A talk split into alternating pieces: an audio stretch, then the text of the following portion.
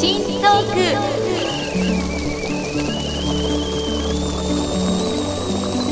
アスカのキッチントークは私のキッチンから皆さんにハッピーとスパイスをお届けするプログラムです。Now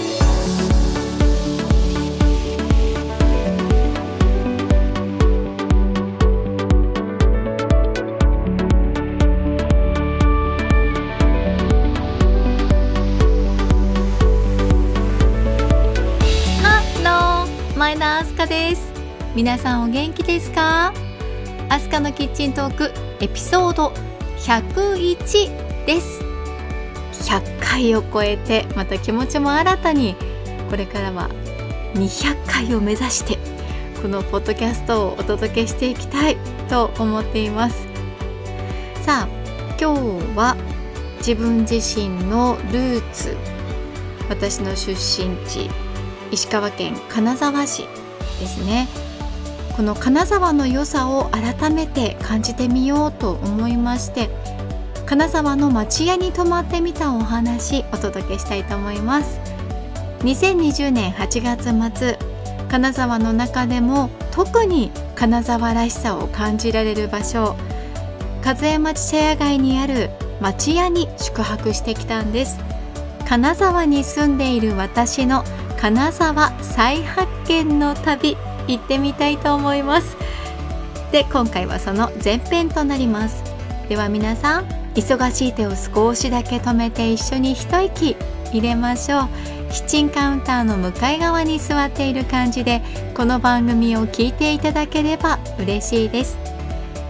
アスカのキッチントーク今回もハッピーな香りがあなたのもとへ届きますように。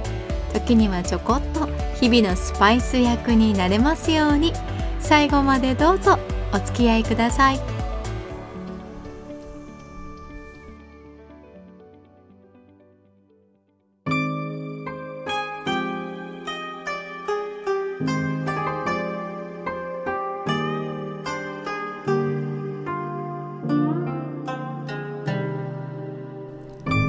加賀百万石の城下町金沢。金沢にはたくさんの観光地があります。日本三名園の一つ兼六園や金沢城址公園長町武家屋敷跡などどこも魅力的ですが茶屋街はその中でも特に金沢らしさを感じられる場所です。東茶屋街和江町茶屋街西茶屋街という3つの茶屋街があります。歩いているだけで雅な風情を感じる古い街並みが保存されています。調べてみますと金沢に茶屋街ができたのは1820年です。それまで点在していたお茶屋さんを加賀藩が西と東に分けて集めて公認したのが始まりなんだそうですね。そもそも茶屋街というのは芸妓さんがお客さんをもてなす場所です。裕福な商人や町衆が夜な夜な集まった歓楽街のことなんです。粋なことがもてはやされていた時代旦那衆は茶屋街へ行くために稽古ごとに勤しみ自分に磨きをかけていたそうです。茶屋街はそんな大人の社交場だったんですね。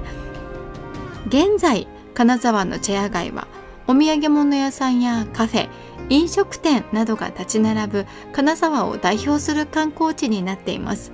北陸新幹線の開業以来たくさんの観光客が訪れるスポットとなりました。特に東茶屋街あたりは一時期原宿って思うほどのにぎわいぶりでした。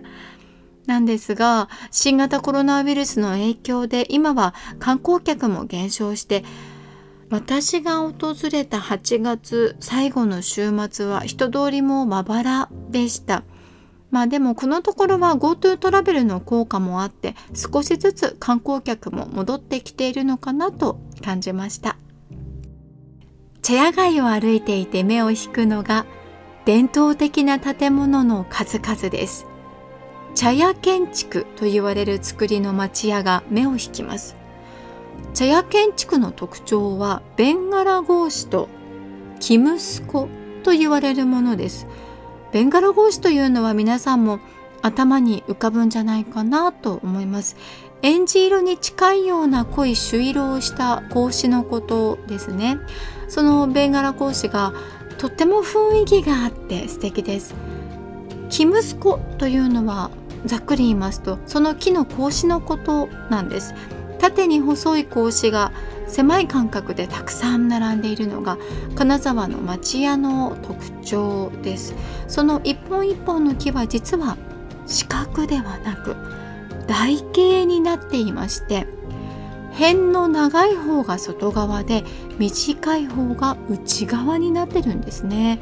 でこの構造が優れものなんですよ。と言いますのも外からは内側は見えにくいのに内側からは外を行き来する人が見えると。こんな風になってるんですね。プライバシーを考えた。まあ理屈な作りになっているんです。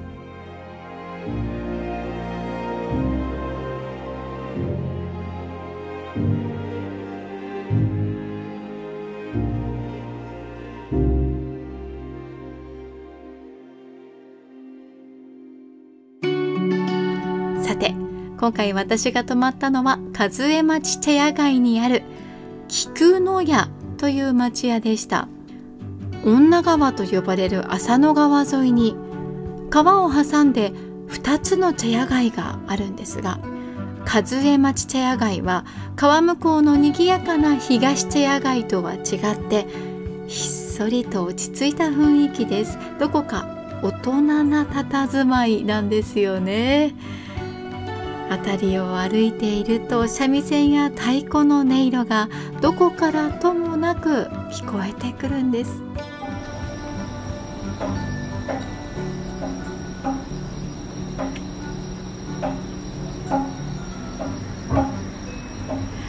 川沿いをそぞろ歩きするだけでも趣がありますが一本裏通りに入ると金沢の文豪泉鏡花の世界です。車が通れない細い路地。現代の住宅とは違う家の様子。なんだか映画の中にでも迷い込んだような心境になりました。菊の屋は明治31年1898年に建てられていてもともとは由緒あるお茶屋さんだったそうです。明治時代の作りをそのまま残しながら平成19年にリノベーションされて滞在できる一棟貸しの町屋として生まれ変わったんです。そのパンフレットには金沢のもう一つの我が家と記されていました。いやなんとも優雅ですよね。一軒の町屋を丸ごと借り切って過ごす。贅沢だなーって。思いつつ一泊二日思い切って借りてみました。8月最後の週末気持ちよく晴れた夏の終わりの土日にいざ和江町へ。町屋に到着すると一気にタイムスリップした気分です。私は生まれも育ちも金沢ですが子供の頃は団地に住んでいましたからもちろんこういった町屋って泊まったことはありませんでした。なのである意味新しい文化体験でしたね。まるで、まあ、海外へ行ったくらいのというと言い過ぎかなとも思うんですけどまあカルチャーショックともいえるステイとなりました。玄関の格子戸を開けて中に足を一歩踏み入れると今が2020年だということを忘れてしまいそうになります。まずはスタッフの方に家の中を案内していただきました。菊の屋さんにやってきました。まずは家の中巡り、えー、僕も一緒にキッチン。キッチン。バス。えバス？でキッチンはこれ自由に使っていただけるんですけど、はい、とこちらの甘いもの召し上がりますか？おはぎ。えー、すそこごの入いり口の林さんのおはぎです。よろしければはい。召し上そがってください。な心遣いありがとうございます。すぐなくなりそうな。ここ自由に使ってい。ただけてここ町屋を改造したね場所ですけど、はキッチンとかバスに行くとすごい洋風なそうね。最新の感じですよね、はい。はい。へーありがとう。あできたこれあそこにエスプレッソマシンがあるんですけど、こちらごめんなさい。はい。そしてそんな使っていただけるコーヒーの豆と、こちら加賀棒茶金沢のお茶ですけどこちら一袋目は無料でサービスしております。はい。こっち行きますはい。わあすごい。お膳まで、はい。これ使っちゃっていいんですか？あ大丈夫ですよ。あの使い方も分からない。悩みますけれど。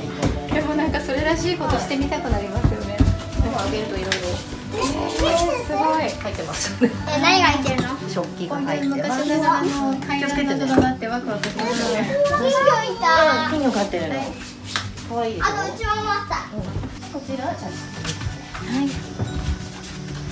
金魚がい。るんですか、そうだよへえ金魚あっち金魚あとここにうちわうちわねあ金魚のうちわあ本当だ。あ金魚いたいた。本当だ。菊の屋の間取りは1階に7畳と6畳の和室があります。さらにはお茶室もありました。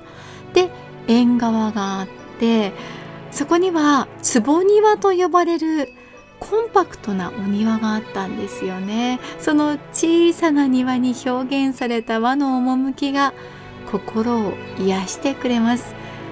それに対して浴室や洗面所トイレはとっても現代的な作りでした。アメニティにもこだわりが感じられました。でキッチンは昔ながらの雰囲気なんですけれど中身は今のものが設置されていたんです。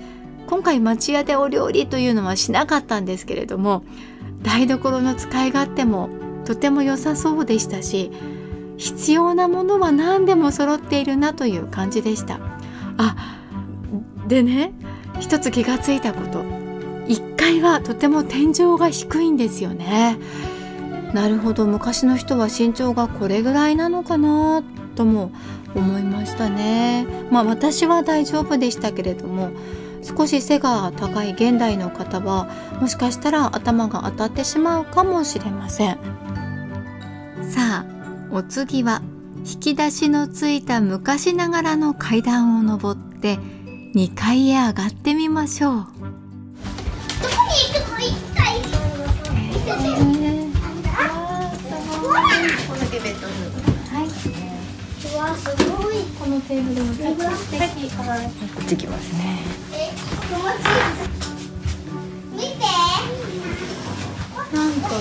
過ごそうか迷っちゃうね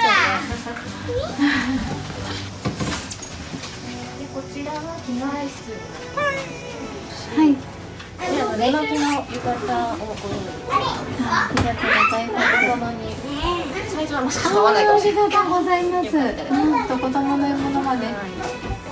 ごい兄弟まであるしす。ごいなんか芸妓の気分が味わこのベッドとこちらにお布団をご用意してます。ありがとうございます。お客様ご自身で引いていただきたいんですけど、はい。一番下にこのマットですね。ねえねえどこから帰り道なの？シーツを必ずかけてはい。で布団と枕はあの新しいものかけてありますので、はい。そのままご利用いただけます。わかりました。はい。お聞きいただいた2階の間取りですが、8畳、6畳、4.5畳、さらに3畳の和室があって、6畳の和室がベッドルームになっていました。4.5畳の和室は、なんというか、思わず忍笛を吹きたくなるような、そんなスペースとなっていました。ここに正座したら私も芸妓さんになれそうな気分でしたね丸くて小さなテーブルなんかも置いてあってあ誰かに手紙でも書きたいなとかちょっと小説なんか書けたらいいなと思うような場所でした。前回のキッチントーク100回記念でアップした写真はここで撮った写真です。さらに三畳の和室は支度部屋で歴史を感じる兄弟や姿見が置かれてありました。かつてここで芸妓さんが身支度をしていたのかななんて思いながら鏡のカバーを外しました。すると鏡の高さが低くて上の方が見えなくてああそうか昔の人は今の人に比べて小柄な方が多かったんだなと実感しました。この場所で着物を羽織り紅を引いて襟を正して宴へ。そんな場に時を超えて今私がいるんだ。と。なんとも不思議な気持ちになりました。ア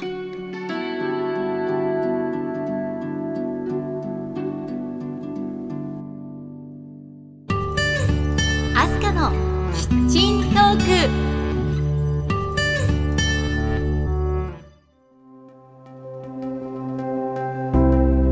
ク。アスカのキッチントークエピソード101エンディングの時間です。今日は金沢和江町チェア街の町屋に泊まってみたお話前編をお送りしましたがいかがだったでしょうか？ちなみに私が泊まった菊の屋にはアメリカの元駐日大使も家族で宿泊され大満足だったそうです。まあ海外の身長が高い方だと天井が低い1階に頭をぶつけてしまいそうですけれどね。金沢の伝統文化を満喫してお帰りになったようです。さあ私の町屋ステイ後編では暮らすように泊まってみたその感想をじっくりお伝えしたいと思います町屋にステイして生活して観光して金沢を眺めて。みるそんな体験をお話ししますのでどうぞお楽しみに。アスカのキッチントークここまでお付き合い。ありがとうございました。では次回の配信まで皆さん元気にお過ごしください。お相手は前田明日香でした。See you!